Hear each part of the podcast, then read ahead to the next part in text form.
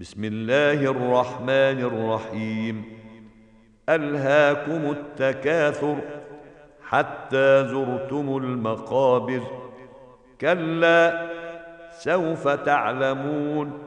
ثم كلا سوف تعلمون.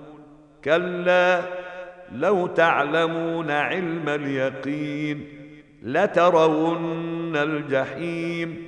ثم لترونها عين اليقين ثم لتسألن يومئذ عن النعيم.